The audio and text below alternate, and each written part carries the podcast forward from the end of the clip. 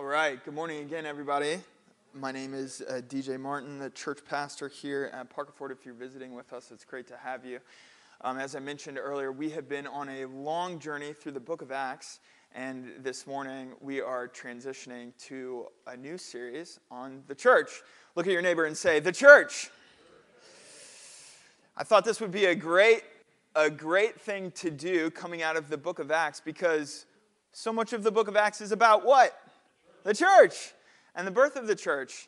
Um, and uh, as much as many of us would like to recreate what we find in uh, in the scriptures, there's some things that can and should be reproduced, and there's some things that uh, can't and shouldn't be, because it was for that time, that place, that culture.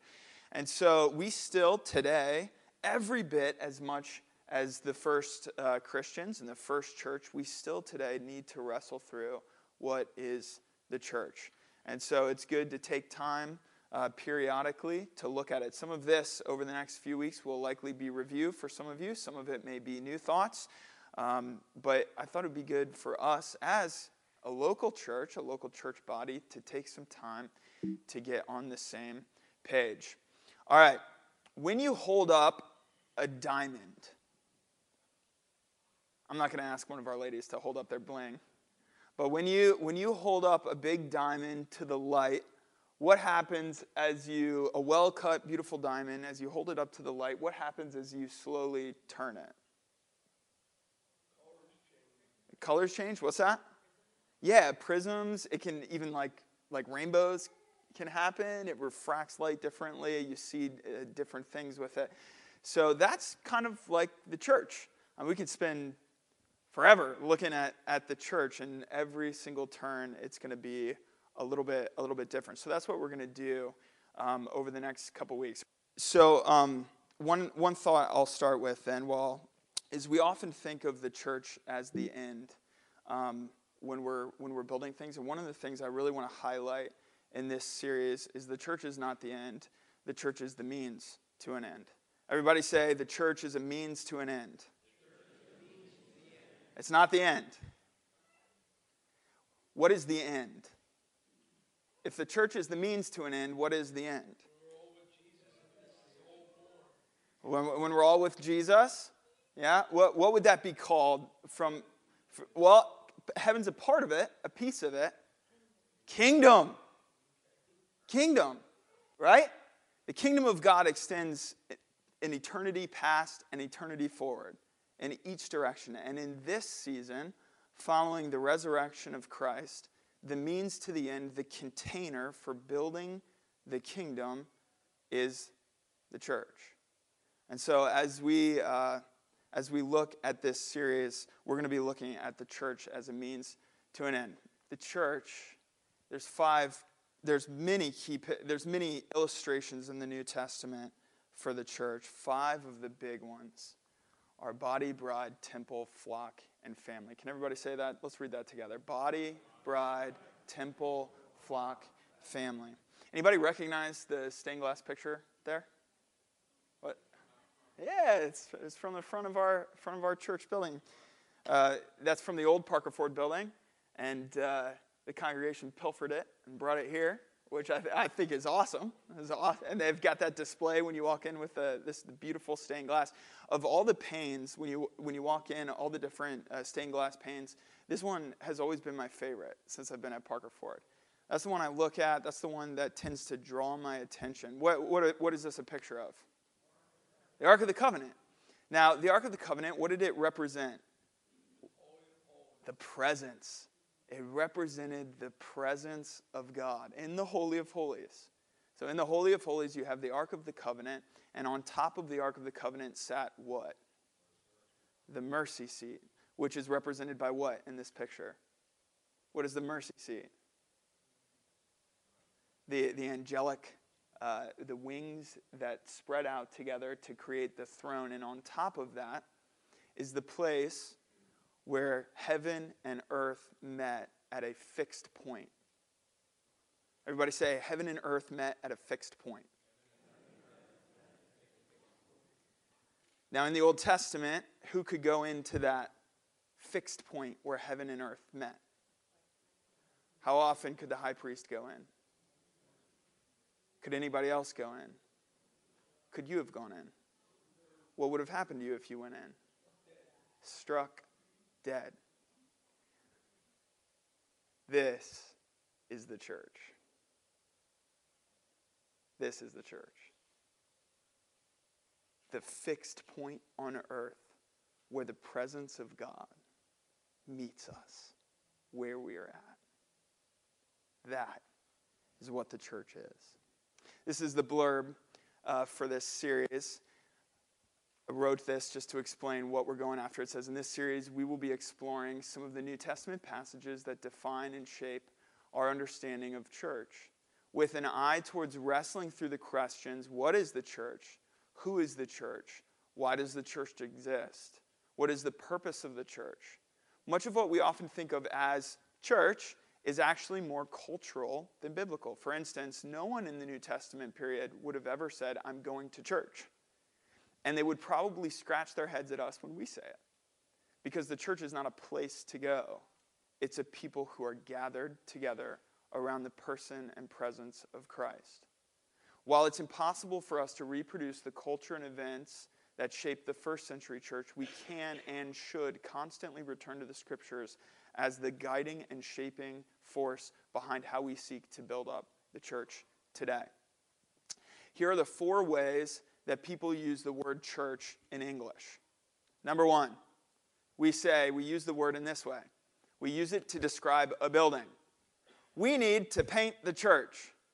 Anybody notice that the, the church lobby was painted uh, this week? Can we give a round of applause to all those who volunteered and, and did work uh, with that? Thank you. To our trustees and especially to Barb uh, who organized that. But we say, we talk about the church in that way. We, we got a facelift on our church. Or we use it in this second way. We use it to describe programs. We say, are you going to church tonight?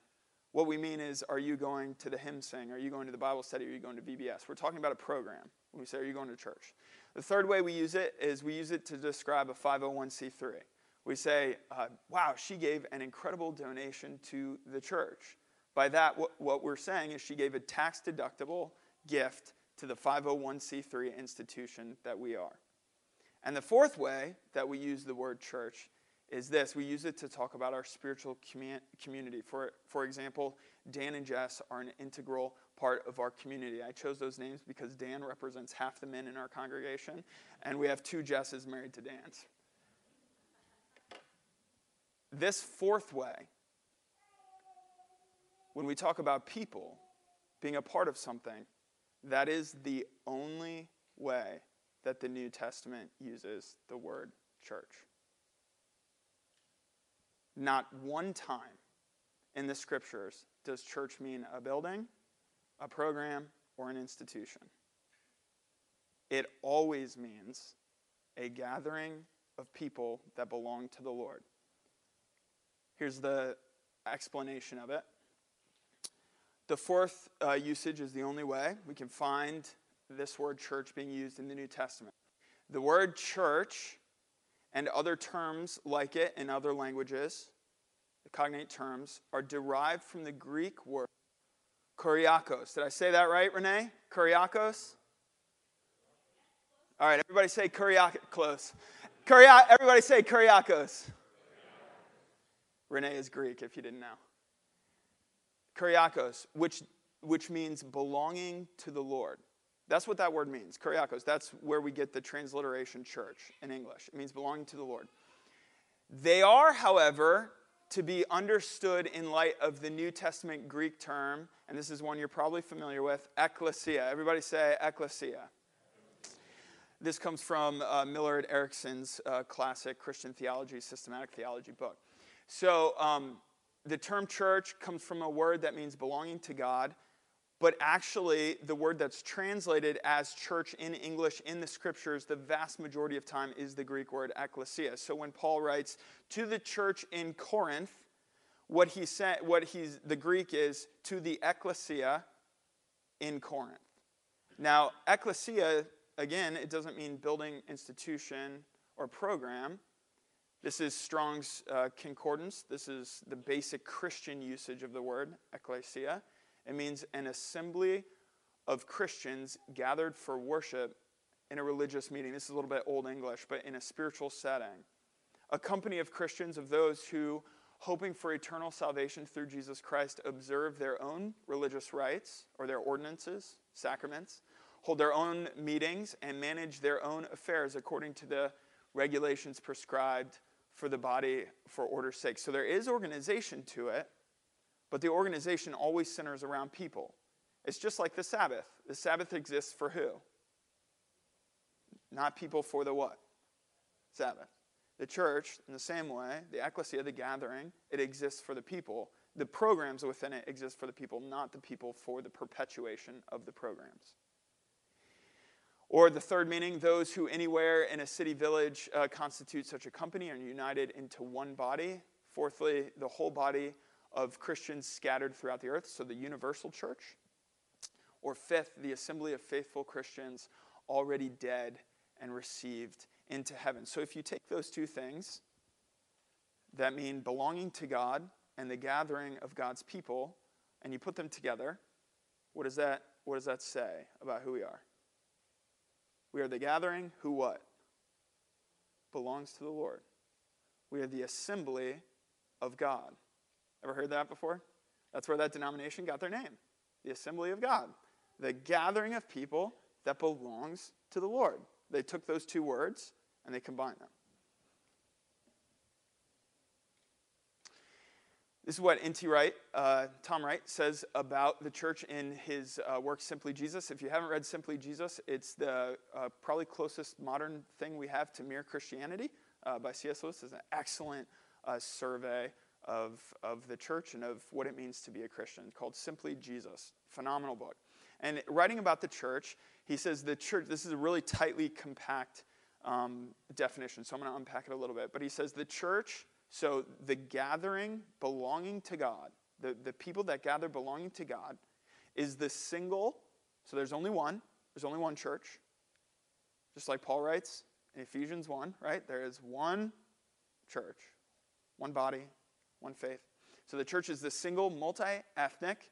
Paul writes about that in Galatians as well. There's neither female nor male, Gentile nor Jew, all are one in Christ. So the church is the single, multi-ethnic family promised by the Creator God to Abraham. So the church, the work of the church, the promise of it, the seed of it, actually goes all the way back to Abraham, which is why we use the Hebrew Scriptures in the church.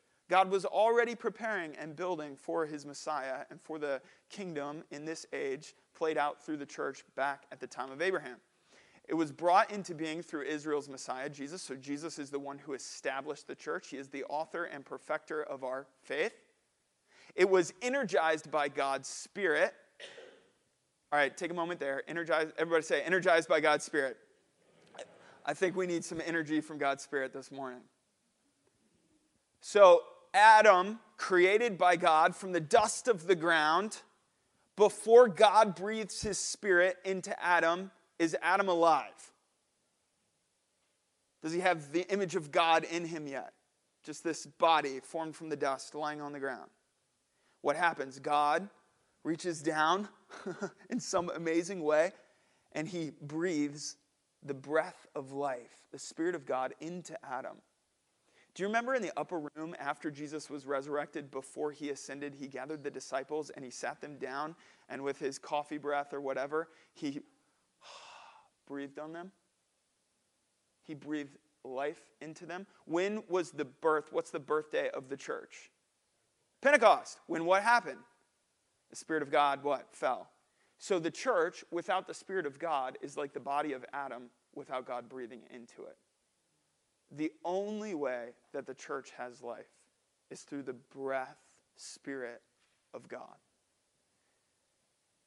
So it was energized, given life, animated through God's Spirit, and it was called to bring the transformative news of God's rescuing justice to the whole creation. That is a great way of expressing it. The call of the church, the call of God's assembly of people belonging to him, our purpose is to bring the transformative news of God's rescuing justice to the whole creation. And we'll talk about this a little bit more going forward. All right, so what are the activities of the assembly? What is the church to do? Here are the two basic, uh, if, if I would boil down everything, this is what it comes down to. This is why the church exists, what she exists to do. She exists for the Great Commandment and the Great Commission, just like you and I, right? You and I, on an individual level, exist for the greatest commandment and the Great Commission. What's the greatest commandment? It's the Shema. It's the hero Israel. You must love the Lord your God with all your heart, soul, mind, and strength. And then Jesus adds the Levitical uh, statement to it and what is like it. Love your neighbor as yourself. How do we, as the assembly of the people belonging to God, gathered together, how do we love the Lord our God with all our heart, soul, mind, and strength? I think the roadmap for us is in the Scriptures. At the birth of the church in Acts chapter two. Do you remember after the Pentecost story, it says three thousand were gathered into the church that day, and they devoted themselves to four things. And you, if you've been at Parker Ford for some time, you've received this teaching, I'm sure, a number of times. But the four things, you can look at this in Acts chapter two, starting in verse forty-two. The four things that the church, the assembly of gathered people belonging to the Lord, the four things that they gave themselves to were the apostolic teaching, to fellowship, koinonia fellowship, that's not drinking coffee fellowship, that's koinonia, koinonia, yeah, koinonia fellowship, which means um, you are gathered around a shared purpose and mission. It's impossible to have, for those of us who grew up in the eighties and nineties and we heard all these wonderful things about koinonia fellowship, it's impossible to have that without shared mission and purpose. That is what that means. It means a group of people that share a mission and are going after it together. So they devoted themselves to the apostolic teaching, to a shared fellowship that included a shared purpose and mission, to breaking the bread, that's the sacraments, so uh, the Lord's Supper, as well as baptism. We practice foot washing here as well in the Church of the Brethren, and to prayers, that's practicing God's presence, listening and speaking to God. So how we today love the Lord our God as a group of people is the exact same way they did back then. We focus on teaching from the Word of God that the apostles handed down to us. We have koinonia fellowship, a shared mission and purpose where we seek to bring the good news of the kingdom of God to all places.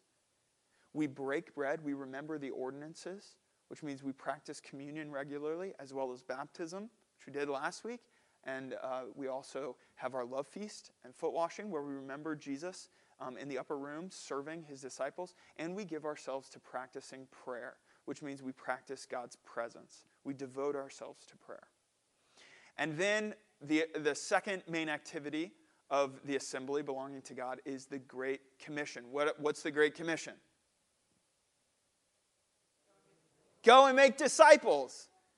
Go and make disciples of all nations. The, the, um, the grammar there is as you are going, so as you live your life, as you are going, go and make disciples of all, na- uh, of all nations, baptizing them in the name of the Father, Son, and the Holy Spirit. And then what does he say? And lo, I am with you always, even to the end of the age. So how do we practice the Great Commission? Well, this is overly simplifying it, but we don't have time to get too complex in it. But we practice justice and we practice righteousness, which are actually two sides of the exact same coin. You cannot have righteousness without justice, and you cannot have justice without righteousness.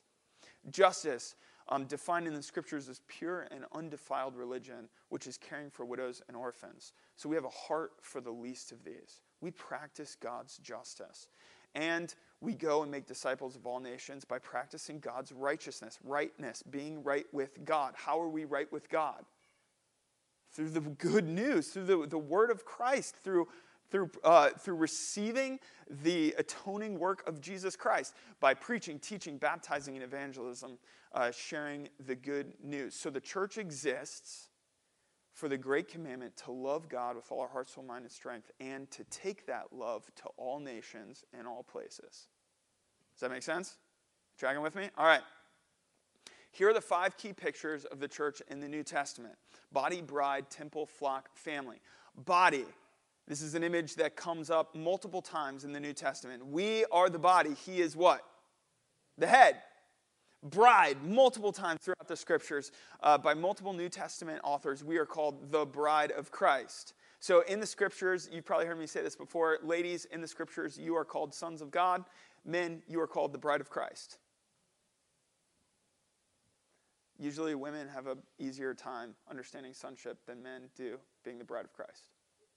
And that's a, that is a statement that we should wrestle with. So we are the bride. I'm the bride of Christ. You're the bride of Christ. Collectively, we are the bride of Christ. He is what? Groom. He's preparing his bride in white. Revelation nineteen. And he's going to come and meet us and feast with us and have a celebration. We are his temple. He is the chief cornerstone. We are the living stones being fit together. We're going to look at that scripture.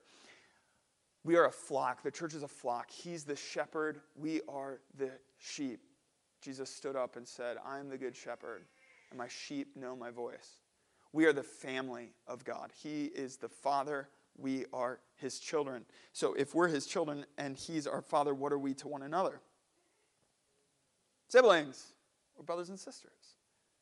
Each of us.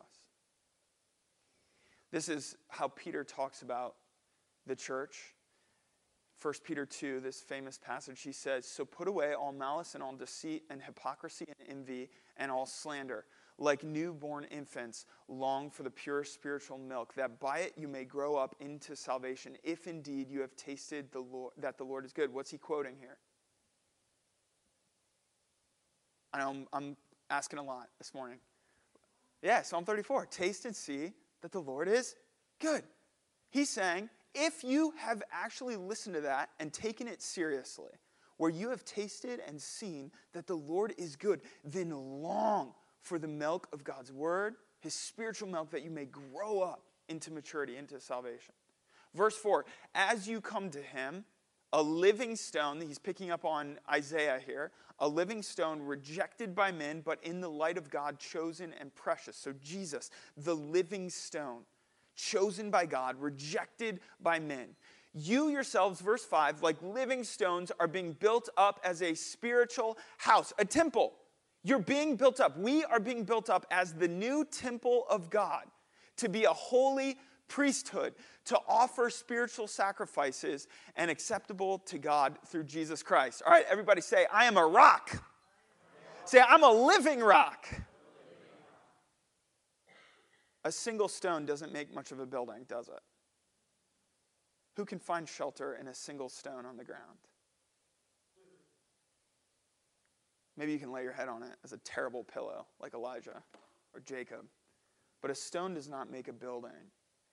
It is only when we are together, the people belonging to God, gathered together in relationship, seeking after Christ, the great commandment, the great commission, that we are fit together in such a way upon the chief cornerstone, Jesus Christ, that we form together a temple that houses his presence.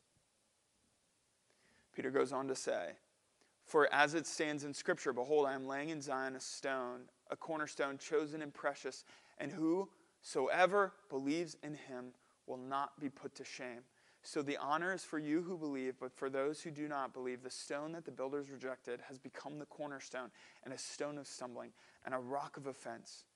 They stumble because they disobey the word as they were destined to do. But you, you Parker Ford Church,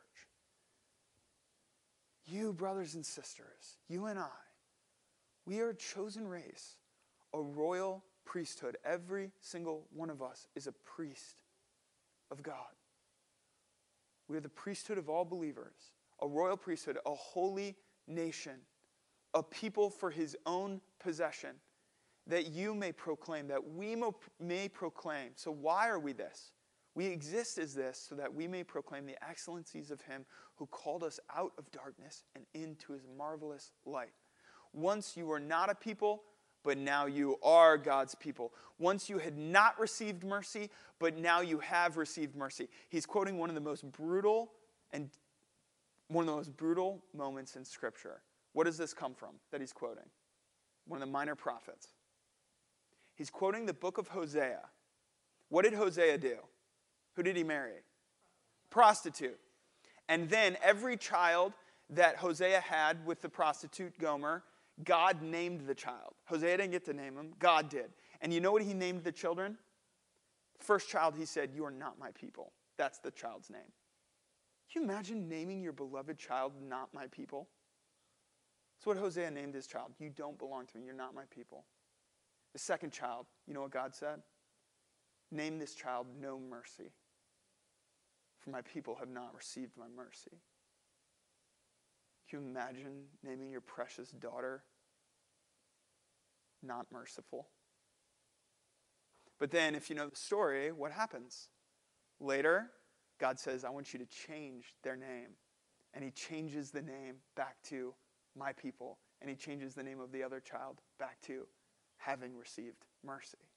So Peter, talking about you and I, Gentiles, people born outside of the redemptive uh, family, the Jewish family, he says, once you were not a people, you were named not belonging to God. And once you had not received mercy, God looked at you and said, you do not have my mercy. But now, through Jesus Christ, I have renamed you.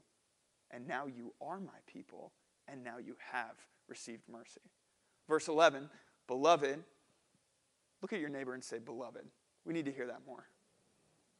That was pathetic. Look at your neighbor and say, beloved. Seriously, you're beloved. You're beloved. You're the beloved. Who does God say is beloved? This is my beloved Son, with whom I am well pleased. And in his beloved Son, with whom he is well pleased, he says the same thing to us. You are his beloved child, with whom he is well pleased. Beloved, I urge you, as sojourners and exiles, to abstain from the passions of the flesh, which wage war against your soul. Keep your conduct among the Gentiles honorable, so that when they speak against you as evildoers, they may see your good deeds and glorify God on the day of visitation. All right, so Peter is picking up on tabernacle temple theology here. This is a picture of the tabernacle, which later was built into multiple temples. At the time of Jesus was the second temple, which was uh, even rebuilt by Herod. So this is a picture of the tabernacle. Everyone's probably familiar with this a little bit. Um, the, the outer ridge forms a fence that went around the whole tabernacle. And then you would enter. Um, and what's the first thing you come in contact with in the outer courts? What's the first thing you encounter when you go into the tabernacle? The altar. What's the first thing we encounter when we come to God? The cross. Right? The altar, where the Lamb of God was slain to take away the sins of the world. What happens on the altar? The priest sacrifices the burnt offerings to what? Make atonement for sins. So the very first thing when we enter in is the shed blood of Jesus Christ. But it doesn't stop there. The next step, what's the next thing in the tabernacle? The laver. What's the laver? The wash basin. So then, it doesn't just stop that atonement happens. Then a cleansing happens. As you move deeper into God's presence, you move from just basic forgiveness to now there's cleansing. We are washed with the water of God's word, it says in Ephesians chapter five. You are washed with the water of God's word. He cleanses you and makes you clean. Then, when you step into the holy place, this is a place reserved for Levitical priests. You step into the holy place, you come to three things. You come to the golden lampstand. What does the golden lampstand represent? God's enduring presence and light. Jesus says, I am the what of the world? Light of the world. You come to the altar of incense. What of our, what of our prayers and songs, what are they considered to God? They are like a uh, beautiful aroma of incense rising to God. And we come to the table of showbread. Jesus, on the night of his betrayal, took the bread and broke it and said, this body is broken for you. As often as you do this, do it in remembrance of me. And it's tied to forgiveness. And so a deeper level of forgiveness happens as we abide and feast on Jesus. And then, for the vast majority of people, the, um, of the Jewish people, they would have only been in the outer courtyard. A few select would have come into the holy place, and then only one, once a year, would have come into the Holy of Holies, which they would have encountered the Ark of the Covenant, With the, uh, with the mercy seat on top of it. And I quote here from Psalm eighty-four, how lovely is your dwelling place, O Lord of hosts. No one was allowed in here except a select few. Now this is the picture of the church that Peter's using. One of the pictures of the church, the assembly of God's people belonging to him, is the tabernacle, is the temple. In John one, it says that the Word became flesh and tabernacled among us. Your translation probably says the Word became flesh and dwelt among us. The Greek word there is tabernacle. The Word became flesh and tabernacled among us. So every time you and I encounter Jesus, we encounter all seven instruments, all seven. How many spirits of God are there in the book of Revelation? Seven. How many days of creation? Seven. We encounter the fullness of the tabernacle ministry in one person, Jesus Christ. Now the church, where does Jesus dwell today? In us. So where is the tabernacle today? In you. What happened when Jesus died? What happened to the temple curtain? It was torn in two, which symbolized what? Access to God's holy of holies. Every single one of you, every single one of us in Christ carries within us the Ark of the Covenant in all of its glory. Do you live like that? Do you believe that? The Ark of the Covenant with the mercy seat on top of it. The fixed point on earth where heaven and earth met in God's manifest presence. You carry it inside of you today, right now.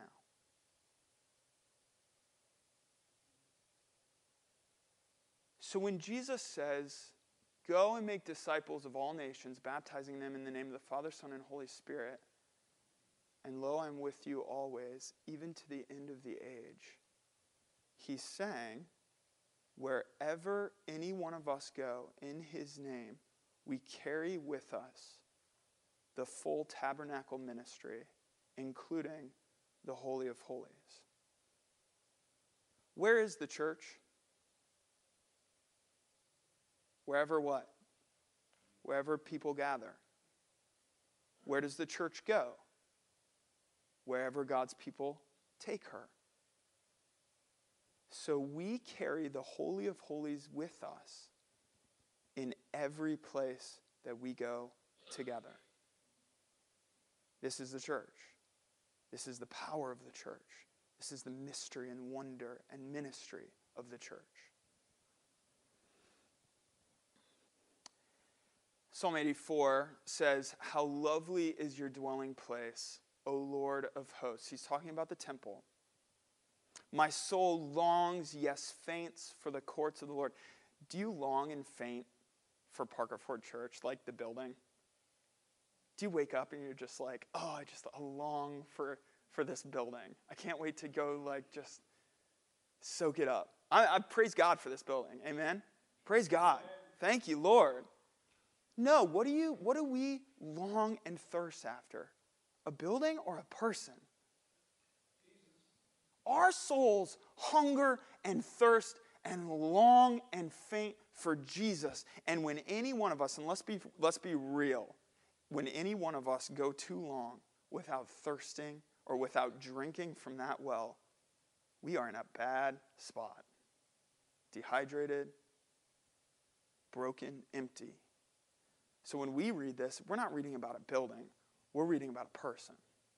"How lovely is your dwelling place, O Lord of hosts. My soul longs, yes, it faints, for the courts of the Lord, for the presence of the Lord. My heart and flesh sing for joy to the living God." Now, this is so cool.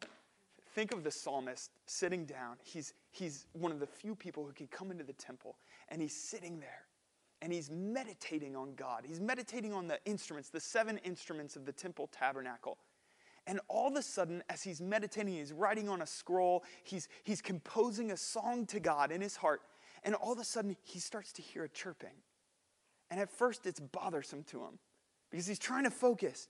But then as he looks up, he sees this mother sparrow in the temple. And there's this bird in the most holy place on all of creation. There's this little bird singing. Anybody ever been in a mall or a, a, a church building when a bird comes in? Right? a bird has found its way in to the temple as he's meditating, and it's singing in the rafters. And he looks up and he begins to think about that.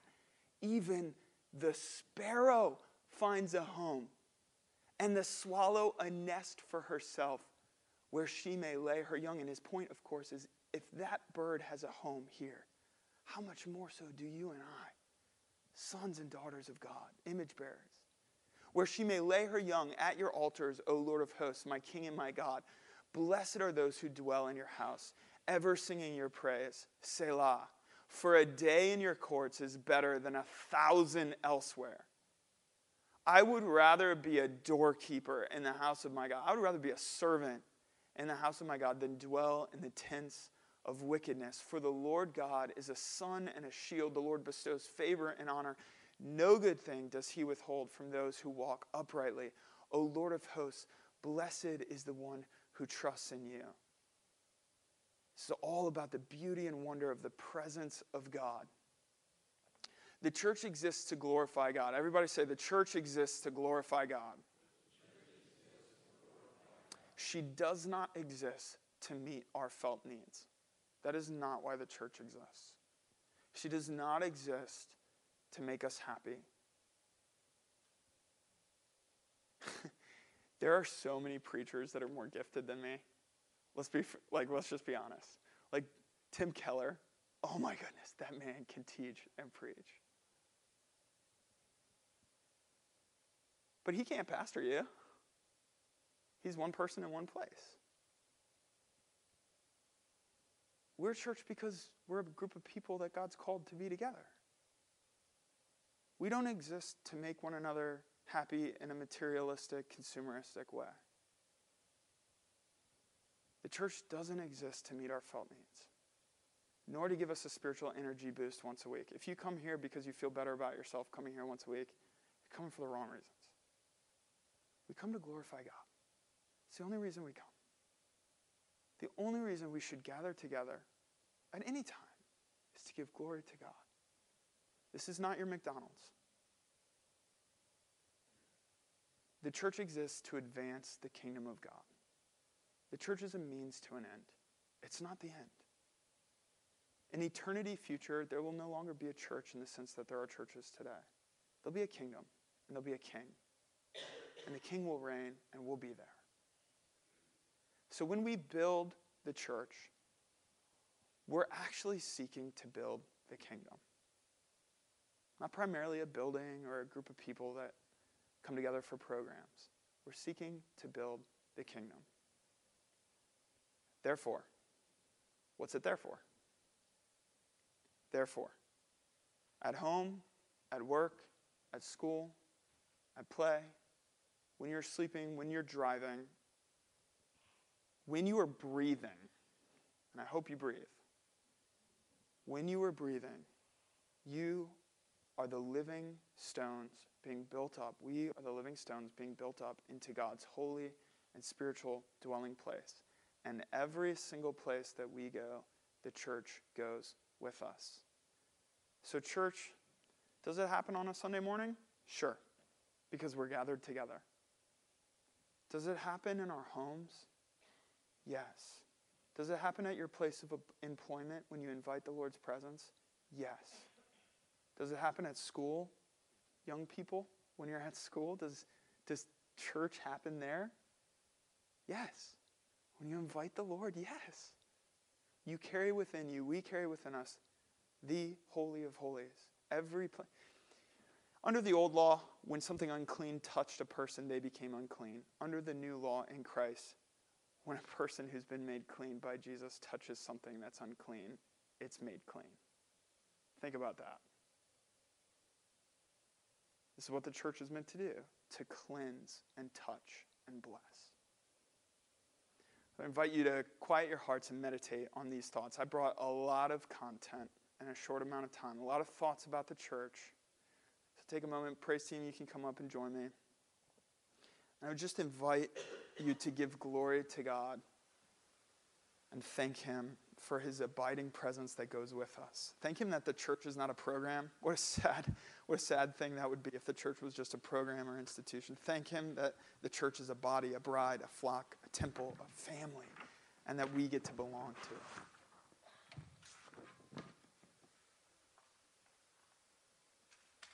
it.